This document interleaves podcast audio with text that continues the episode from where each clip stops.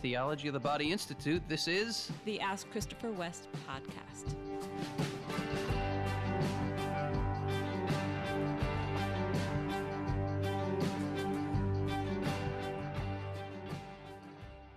Well, hello, everyone. Hi, podcast listeners. Welcome to another episode. We're so happy to be with you. When we were walking over to the office here, Wendy, we have, for our listeners' sake, we have a, my office, my home office is off of our garage, which is a separate building. So we were walking from our home over to the office.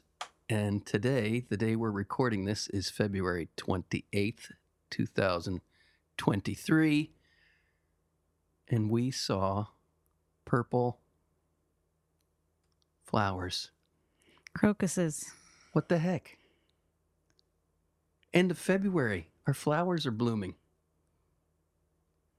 What's going on?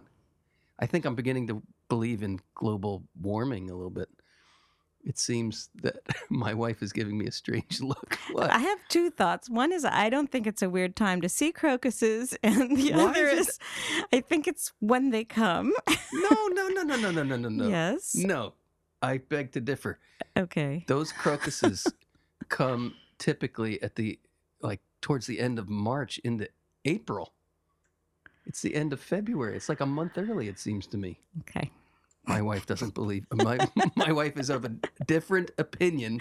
I feel like I need to start charting each year. When do we see the crocuses so we have clarity about this? All right.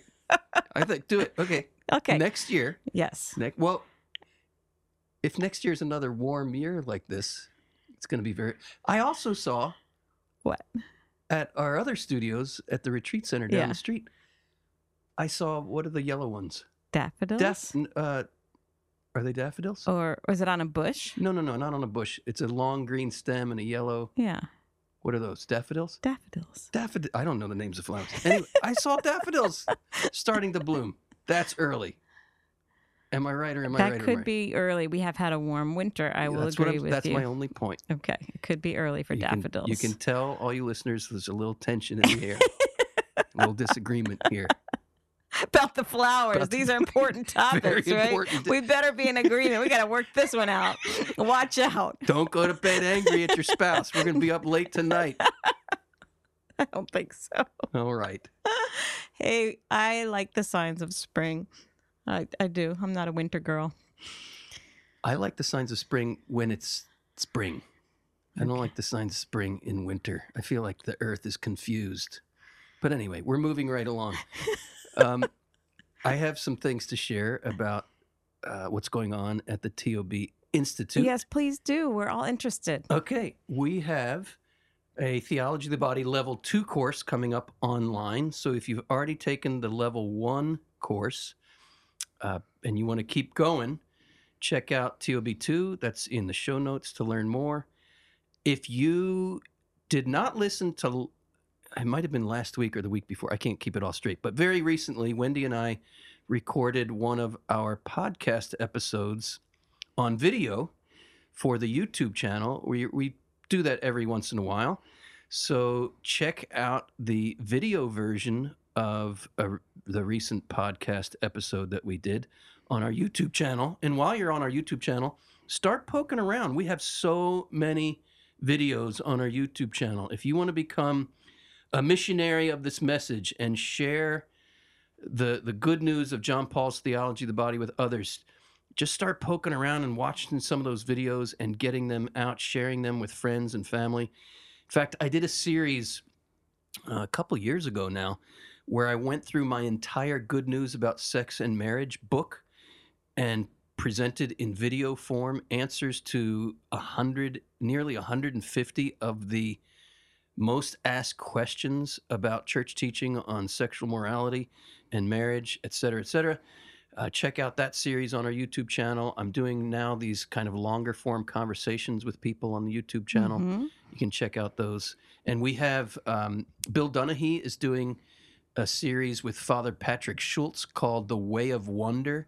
This is one of those really cool acronyms, Way of Wonder. Yeah. Which, wow. Wow. Yeah. Pretty cool. I mean, sometimes acronyms are stupid. That one's perfect. This one really works. Way of Wonder. Check that out. And our staff member, Elizabeth Busby, has a series on our YouTube channel called Discerning Marriage. So check that out. And I can't not add an invitation to a new pilgrimage that we have added in 2023.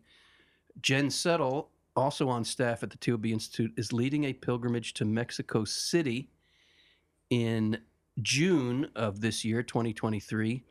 So check out the link to that. And you've heard us talk quite a bit about the pilgrimage we are leading in October, which is filling up fast. So we're going to France, and um, where it's going to be a river cruise, and Wendy's coming on this one. So if that's of interest, check out the link for that. That was awesome. Yeah, and there's more, but we'll save that for another episode. Okay.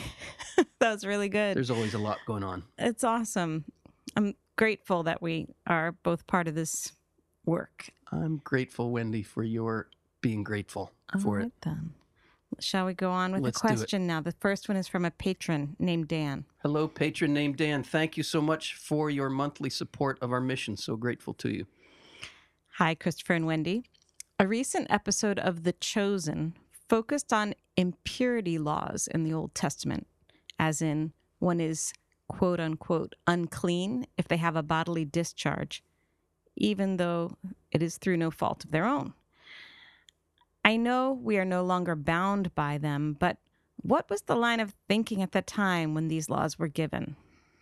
Yeah, Dan, thank you so much for that question. I remember watching that episode of The Chosen as well. And there's there's a lot of room for confusion. JP2 addresses this confusion in his theology of the body. Uh, I just happen to know the audience. It's audience number 50 of his theology of the body, where he introduces the concept of purity as life according to the Holy Spirit.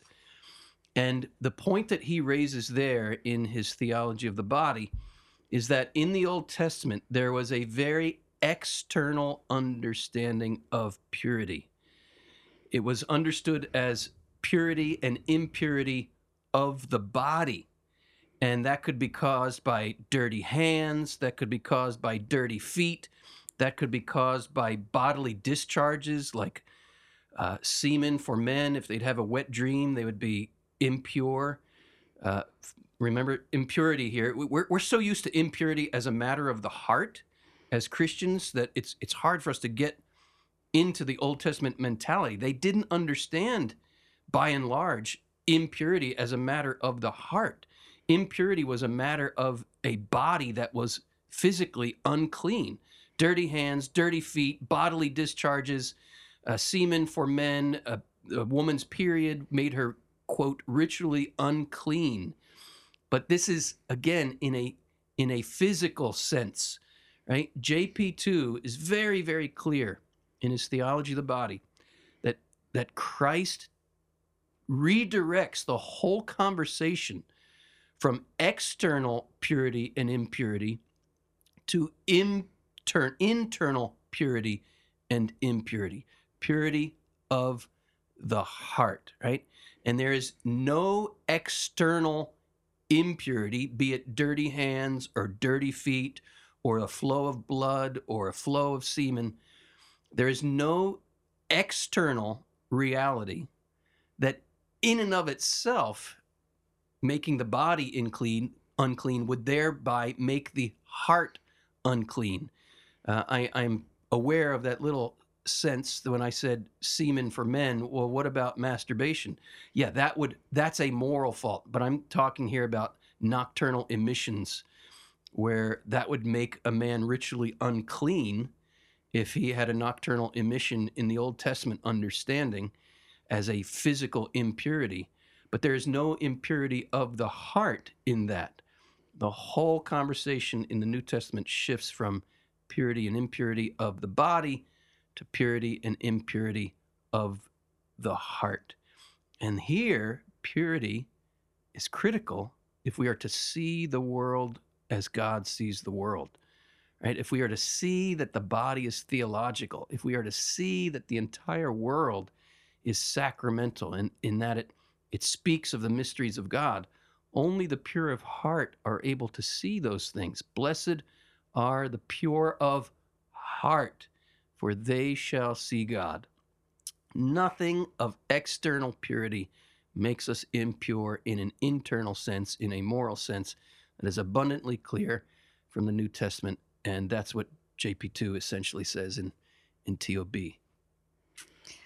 Yeah, I'm actually, I saw that episode of The Chosen, which, by the way, we were really um, blessed by watching Yeah. that um, season three of The Chosen.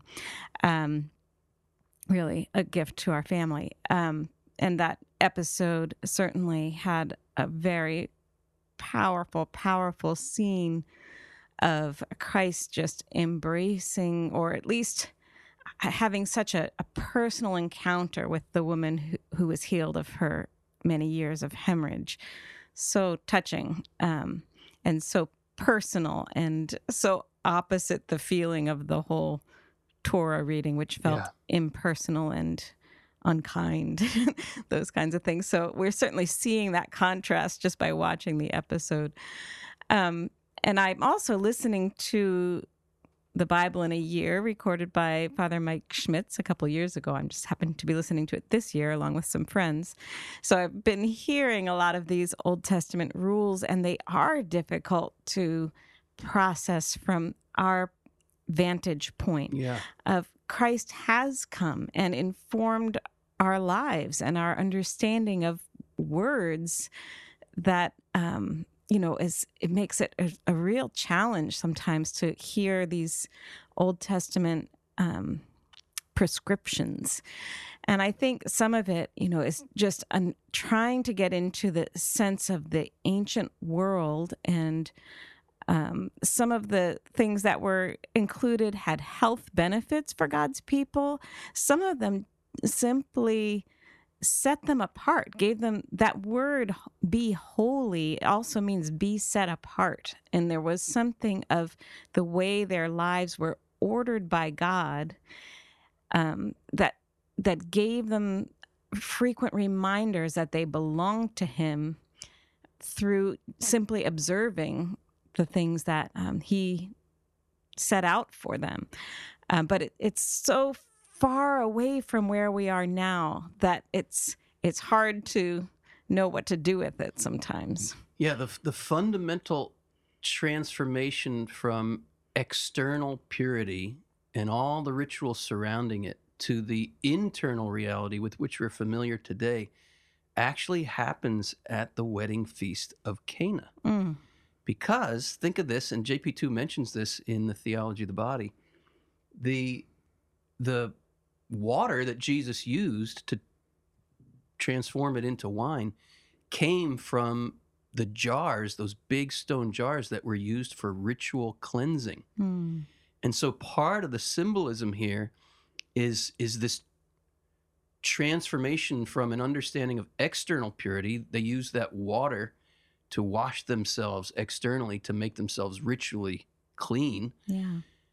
Now it's transformed into the wine, which is a symbol, of course, of Christ's blood, which transforms us internally. Right? The new wine of the gospel that comes through Christ transforms us internally, and it is a gift. This is another thing that JP2 underscores in his reflection on purity and the the the move, the development from the Old Testament to the New Testament understanding is the Jews had this idea that they could make themselves pure or clean through their rit- ritual cleansings.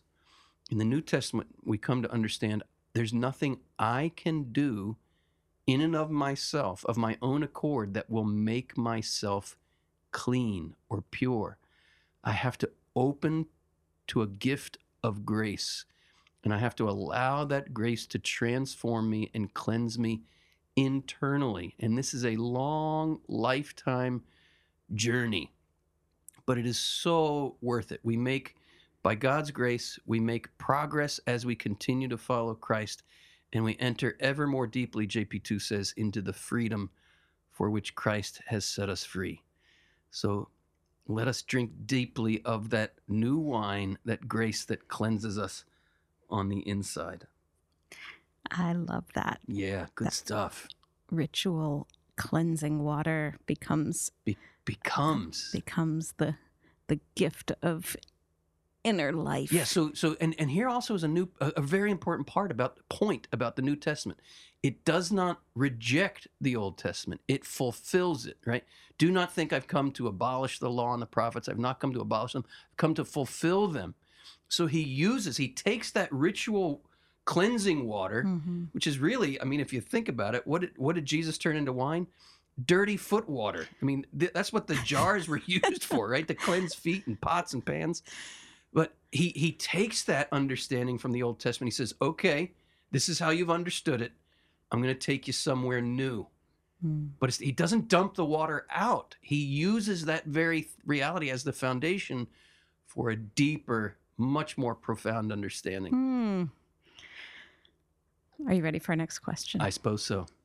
This is from a listener named Maria. Hello, Maria. Maria says, I've been a follower of your talks and publications since a Catholic friend gave me a copy of The Good News About Sex and Marriage years ago, prior to meeting my future husband. Wow, that's fun. Since then, I've recommended it to engaged couples throughout the years. Thank you for all you do to So promote the beauty of sacramental marriage. You're so welcome. I'm a Catholic wife and mother of three living children. My husband and I suffered an infant loss and two miscarriages after our firstborn. I'm sorry. Mercy. We've been married for 12 years and we've used NFP for the majority of our marriage. I needed time to heal emotionally from the losses and felt that charting enabled me to not only space our children, but to identify the cause and treatment for our losses, which yielded the blessings of two more healthy births. Beautiful. I became an NFP instructor after having our second living child. At that time, I began to use NFP more conservatively, meaning that we only used infertile days, and because I had short cycles, we would abstain during the first half of each cycle. I had essentially closed off any possibility of using fertile days. In hindsight, this was the beginning of my own contraceptive mentality. And since I was teaching engaged couples, I was proud to say that my three children were between three to four years apart and that the system worked well for us to avoid pregnancy. The truth is that NFP for us has, has become a cross because of this mentality. Now, in my early 40s, I see how this NFP contraceptive mentality has affected our marriage negatively over the years. Mm, mm, And I'm grieving missed opportunities for happiness and additional blessings. mm. I've been to confession and was advised to begin anew, but my husband continues to feel wounded and expresses it in the form of distancing himself Ooh. and lacking in affection. Do you have any thoughts about how we can rebuild our marriage? Wow. Wow. I'm very moved by Maria's insight into her own marital journey, which only comes by real soul searching and real honesty. And I just want to commend you right away, Maria, for that, for going on that journey. The light that is evident in your, in the very way you you put your question, is evidence that you've been on quite a journey. Thank you, Lord, for those graces Mm-hmm. in Maria's life. So many graces. I, I want to say this just first, and then I'll uh, address more specifically the question. I want to clarify this for our listeners in general that the problem that Maria is describing should not be attributed to natural family planning itself, but rather, as she said, and I know this is Maria's understanding, I just want to clarify for all of our, our listeners that the problem here is not that Maria and her husband practiced natural family planning. The problem is rather that, as she admits, a kind of contraceptive mentality crept in to their practice of natural family planning. Now, that's an expression you'll hear in NFP circles and you know Catholics who who believe the church's teaching and want to live it. There will often be, and understandably so, and properly so, warnings against using natural family planning with a contraceptive mentality. It's it's a little bit of a problematic expression. I know what, what it means, I know why people use it. Um, but I'm also remembering something Dr. Janet Smith said years ago about, she said, we want to be careful about using that expression because if a couple really, really and truly has a contraceptive mentality, well, then they would use contraception. So, a couple who's using natural family planning but with a contraceptive mentality, again, I know what we're getting at. And what we're getting at here is one can use natural family planning without having just reasons for spacing or avoiding children. And I think that's what's really going on in this marriage. I think that's what the pang of conscience that Maria and her husband are feeling is that they ended up using natural family planning, but in retrospect, they're looking back and saying, I don't think we actually had just reasons to be avoiding children. And now there is understandably a regret that for however many years in their marriage, they might have had the opportunity to have other children, but because they were abstaining during the fertile time, they have not had further children. So, again, some people call that using natural family planning with a contraceptive mentality. I prefer to say using natural family planning without having just reasons to be avoiding children. Uh, Wendy, do you want to say anything about that before I, I jump ahead to the other part of her question? I I would just add that I think when people use that expression, yes, they're they're acknowledging a lack of just reasons. I think they they're referencing the mentality of our culture toward children, and um, maybe even a step back before you ask, "Do I have just reasons?" Is what do I even think of the gift of life coming from our union. Yes, yes, yes. Do I think of that as something that I need to dominate and control? And um, just like uh, almost like a faucet that I can turn on and off right, at right. will. And I think that sense of finding that level of confidence in your ability to control your um, you know your reproduction could also be contained in that yeah, expression. I right. I and that right. that that's that's also uh, you know an outlook that is connected with contraception and i think i i feel like that's part of what maria is talking about yeah too. i think that that could be a valid use of the term or the expression using natural family planning with a contraceptive mentality uh, I, I just want to I just want to be clear that we know what we're saying and what sure. we're not saying when we use these words. That, and I that people who've misused NFP have not committed the sin of contraception. Correct. correct. I think that's maybe yes. what you want to be sure we're not yes c- confused about. Yes, because the sin of contraception is to engage in the act of intercourse, but then do something else to render that act sterile. Right? Couples who use natural family planning never ever render their sexual unions sterile. What they are do or what they are doing is accepting that there are times of natural infertility that God, God, that's the key point. God has written into a woman's cycle. And to receive that from God's hands is very, very different than grasping at infertility yourself.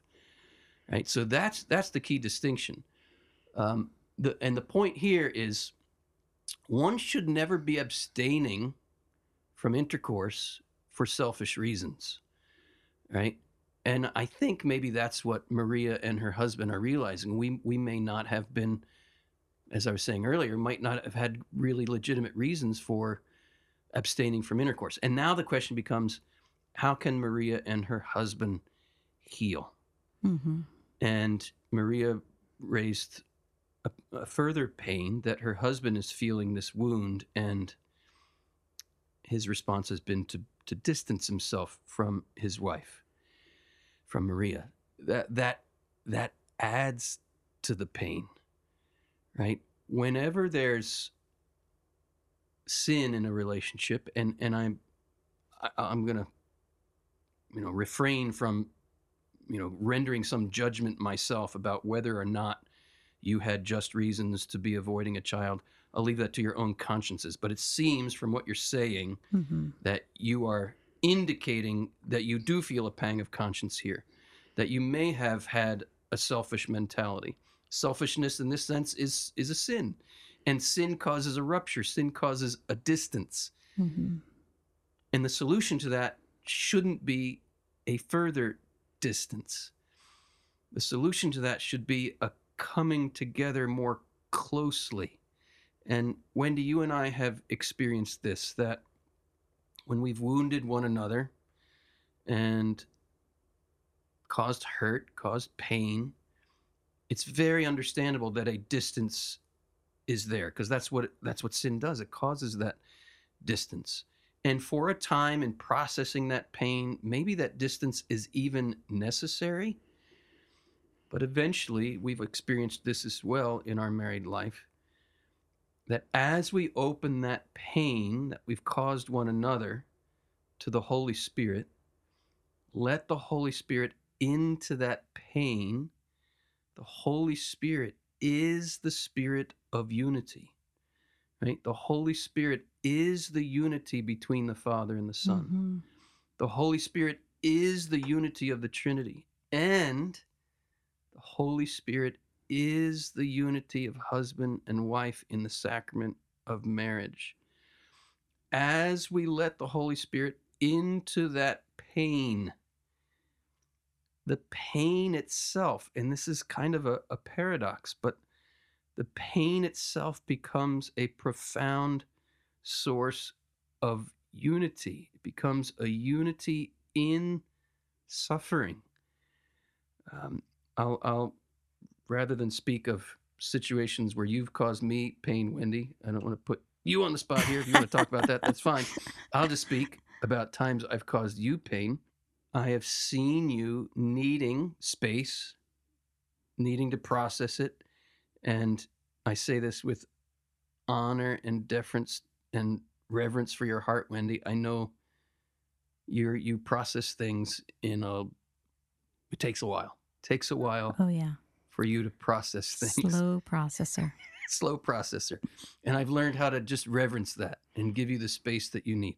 But I've also seen in your processing, I've seen you open the pain I've caused you to the Holy Spirit. And I have seen that draw us closer together in a communion in the pain, communion in the wound. Why did I cause you pain? Why does anybody cause us pain? We cause each other pain because we're in pain. And I, I really believe this. When when when I'm causing you pain, Wendy, when anyone is causing another person pain, somewhere in that person's heart, the pain causer, in that person's heart is a desperate cry Will anyone, will anyone share my pain? Will anyone enter with me into this pain? It's a desperate cry of the heart for communion, even Mm. though it comes out in, in a horrific, twisted, messed up way sometimes.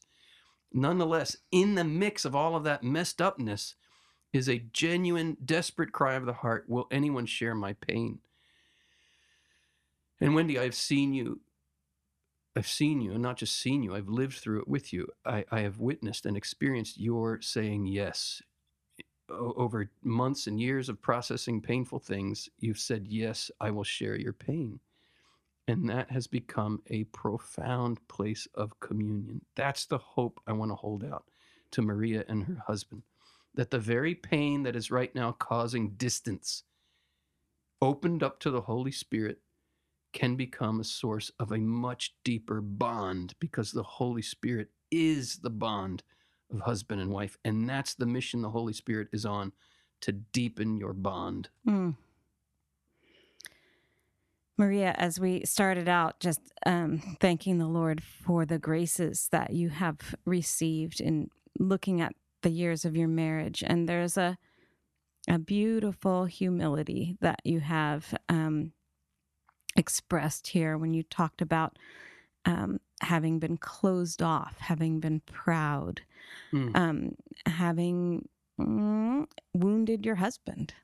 You know, it's not it's not culturally acceptable to say those things. So, I mean, congratulations in in the really true.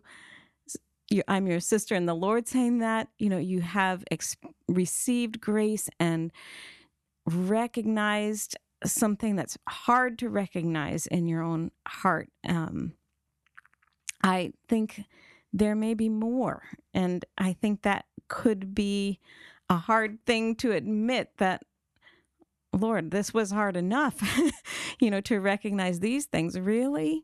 Could there be more? Well, yes, there could, um, because the evil one just loves to find all the ways he can to bring that separation into our marriage. And as you are desiring this greater unity with your husband, please know the Lord mm. desires it infinitely more. He Amen. desires that for you both.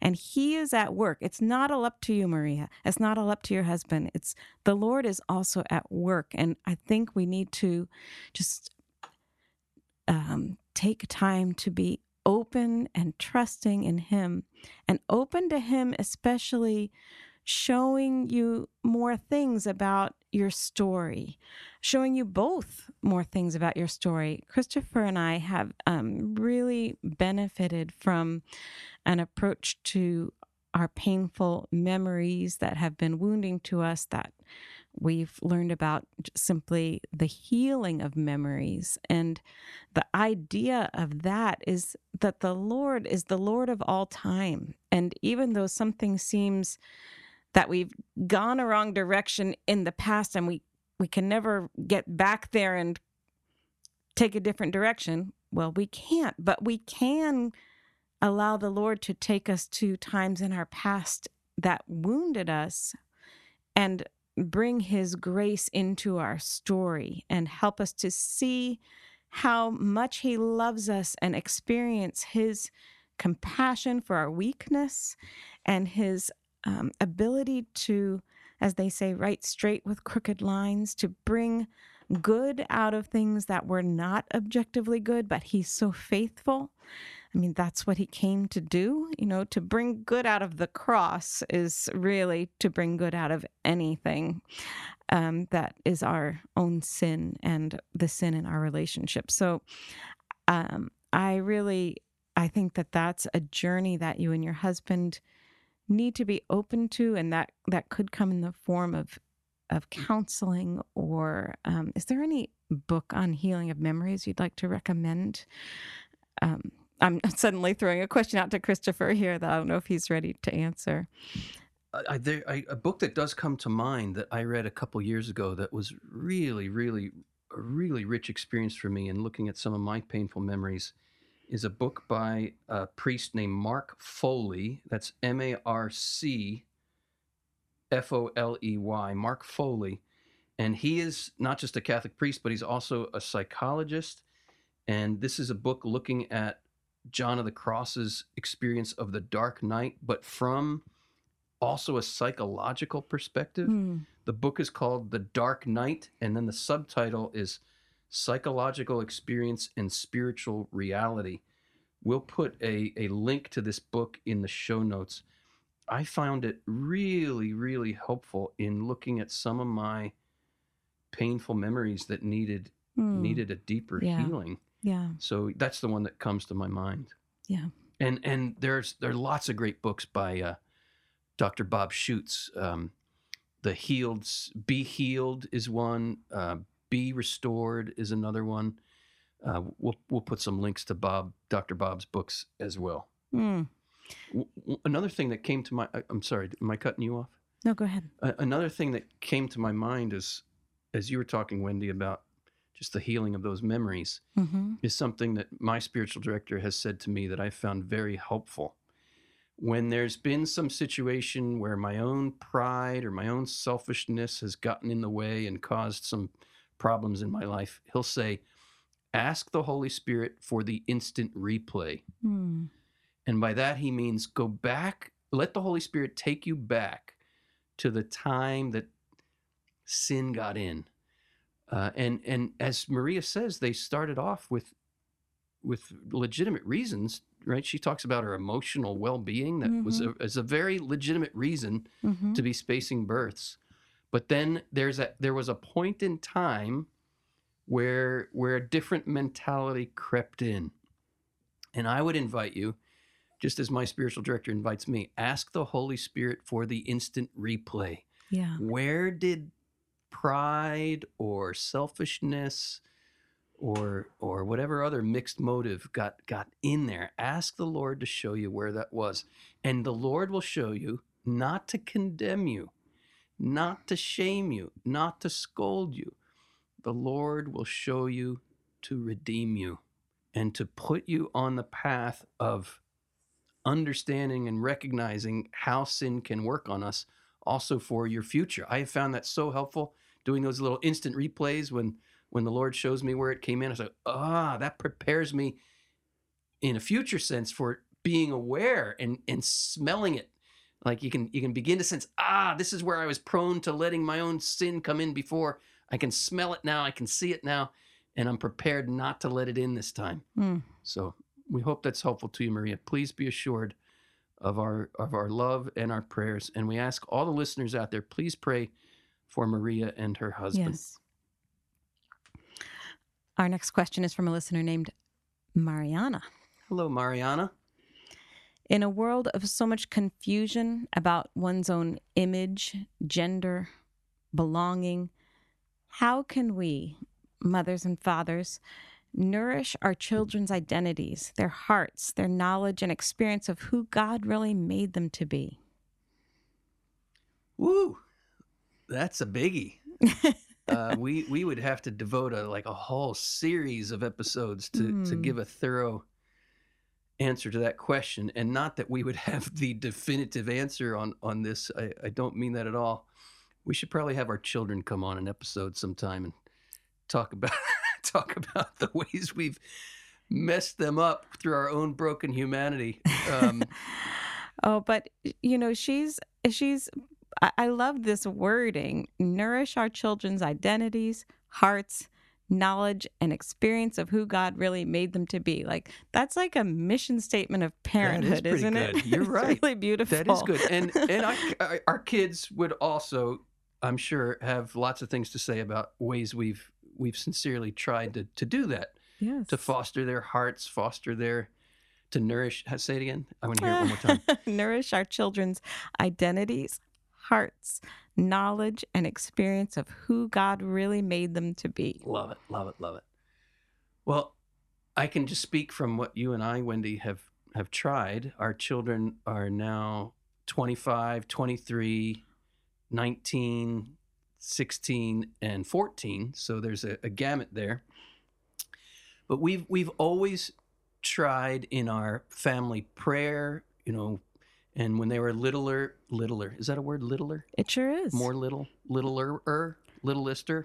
just littler. Littler. It was Little- fine. It just it, it kind of rolled off my tongue in a strange way. It sounded like not a real English word. Littler. When our children were littler, it still doesn't sound like the right word. Is it right? when our children were smaller, how about we go with that one? I love it. we would tuck them into bed and we would always pray. And I'm sure every one of our five kids could say this prayer. They know it by heart because they've heard it thousands of times. Uh, we would pray something like this Lord, thank you for this day. Thank you for making mom to be a woman and making dad to be a man. Thank you for calling us to the sacrament of marriage. Thank you for bringing John Paul and Thomas and Beth and Isaac and Grace into the world through mommy and daddy's love. Thank you for making John Paul and Thomas and Isaac to be boys. Help them to grow into strong men to give their bodies away in love. Thank you for making Beth and Grace to be girls. Help them to grow into strong women to give their bodies away in love if our boys are called to marriage, please prepare them to meet their future wife wives and bless those young women or girls, I guess they would have been. Bless those girls wherever they are out there and prepare those girls for meeting our sons. Uh, if our sons are called to marry the church, as priests or as religious brothers, please prepare them for that vocation, that way of giving their bodies away in love. If our girls are called to marriage, please prepare Beth and Grace for their future husbands. Please bless their future husbands out there wherever they are. Uh, if they're called to marry you, Jesus, directly as a religious sister or as a lay consecrated woman, please prepare their hearts for that bodily gift of themselves in that way, that womanly gift. So, this was the kind of language that was a normal part of our raising our children. Um, that they that they came from me being a man and from Wendy being a woman. They came from our love for each other as husband and wife. Uh, and that God created them to be a boy or created them to be a girl for a purpose, for a reason. And that their very identity is rooted both in God's love for them and in our love for them that their identity as a male or female, a boy or a girl, is something that God desires, that He planned, that He wanted, that it has a meaning, that it has a purpose, that encompasses the whole of their lives, right? They're boys growing into men, and they will live out their vocation as a man, as a, as a gift. They're called to be a gift, to give their bodies away in love as a man that our girls are called to grow up into women to give their bodies away in love as women so this this I I think, you know, and it's not it's not like that's the whole answer, but that language and that prayerful uh, approach to sharing that language, I I know it had an impact in our children. Um, some of them, if they were listening to me explain this right now, they might roll their eyes because it became so like every night. Okay, here comes dad, he's going to say that same prayer again. And I get that. That's fine. I don't care if they, if they roll their eyes. I was going to inject it into the bloodstream day after day after day. And it, it may not pay its dividends for, for years to come, but I trust that that was a seed that got planted that will will bear hmm. its fruit. Mm. What do you want to share, Wendy, from our experiences yeah. as parents here? I, I just I want to add that when our children were that age, what the culture was a little bit different than it is yeah. now. So we have parents of young children now facing even more confusion. And here's what I want to say to parents is that somehow the culture is trying to tell us to somehow be suspicious of our trust in reality. Yeah, yeah. That somehow, um, if we are just kind of saying something like a ma- marriage is when a man and a woman give themselves to one another for life that somehow we should check ourselves. Are we you know being um, not inclusive of all people? Yeah, are we is that offensive language? And i think it's so important to be rooted in the truth not to have that be a source of stress but to to be comfortable with yes all there are all kinds of ways that children are picking things up from their environment yes, as they're very small. And you do not have to over uh, um, emphasize that marriage is between a man and a woman because if the stories and the life they're living is already showing them that uh, the stories by that i mean like like literature and, and and things that you're sharing with them then they will develop a sensitivity to question if they encounter anything contrary to that. Well that's a great point right there of sharing good art with children. Right. Exactly. So but but i i I'm, what i'm trying to get at is like i think we can risk creating confusion if we if they experience a lot of anger in us when when topics related to masculinity and femininity come up and it's understandable that we could feel angry because the culture is assaulting us and anger is a yeah, yeah. is a defensive like response to that but i think for children growing they just want to feel safe and secure mm-hmm. and the the truth of love and God's plan is a safe and secure thing. It's not a thing to be angry about. So, just to respect the stages of growth in children, to provide them that wonderful soil of just the beautiful stories of living life as as uh, you know a boy or a girl growing up, experiencing challenges and relationships, faith, all of those things are such a nourishing gift for them when they're very small. As they get older, they will encounter things that seem contrary and and they'll come to us. They come to their parents to explain it, to not be afraid of their questions and not be concerned that um, you aren't prepared. You know the truth you you know your children's hearts and i would hesitate for anyone to say here's the one size fits all way to approach this because your children are unique and you are unique but that faith and truth that's in your minds and hearts will inform the answers to the questions as they come up. And to experience your children as gift and to um, let them know that they're a gift is like the joy of being a family and they mm. pick it up. You don't have to have it in words. If it is your life and your heart, they will feel it and know it. So I, it's not that I'm discouraging words, but I just don't want you to underestimate the value of yeah. being deeply rooted yourselves and having that inform the way that you respond to them in all kinds of situations.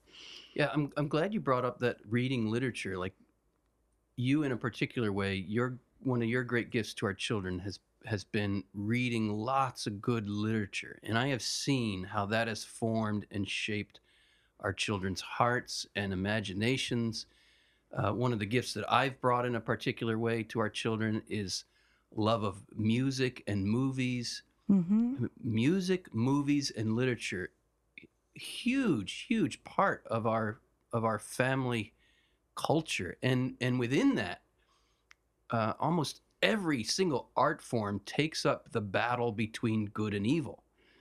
Right, superhero movies and the Star Wars trilogy, and well, it's it's more than a trilogy now, but from my childhood, it was just the trilogy. You know, th- those things got into my my psyche and my imagination about the battle between good and evil, and I wanted to participate in this battle between good and evil. And I think it's really important that we frame for our children in the right way at the right time, depending on their age, that the battle between good and evil is being fought in the world today over the truth of our creation as male and female. John Paul II says that the union of man and woman brings us to the very heart and center of the battle between good and evil, between life and death, between love and all that is opposed to love. I think it's really important again, depending on the age of your children, that will, you know, it'll be different how you present it. But our children need to know they're in a world where there is a battle between good and evil. But that battle has been fought and won. It's been fought and won at the cross. And the cross, as St. Augustine said, is a marriage bed, right? It's critical that there is a male on the cross and a female at the foot of the cross.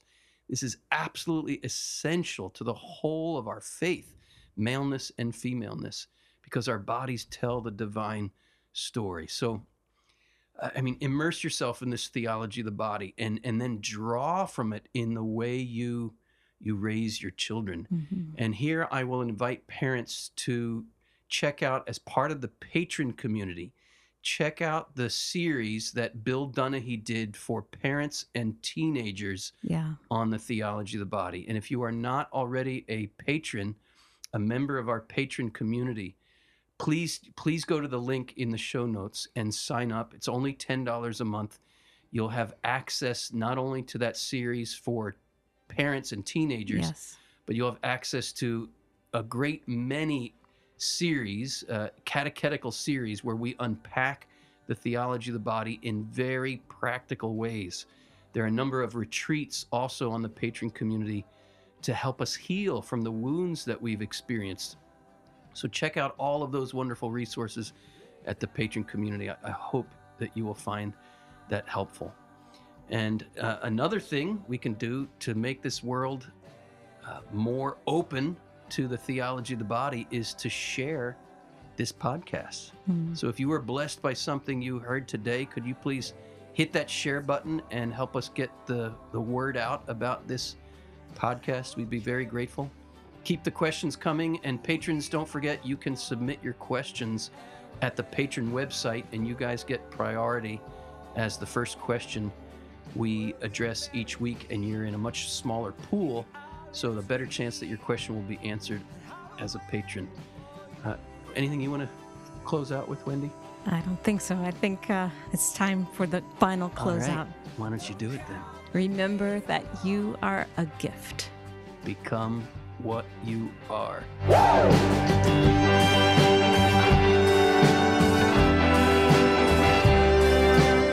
Ask Christopher West is brought to you by the Theology of the Body Institute, with music by Mike Mangione. Christopher and Wendy hope that the information provided is helpful to you, but remind you that they are not licensed counselors.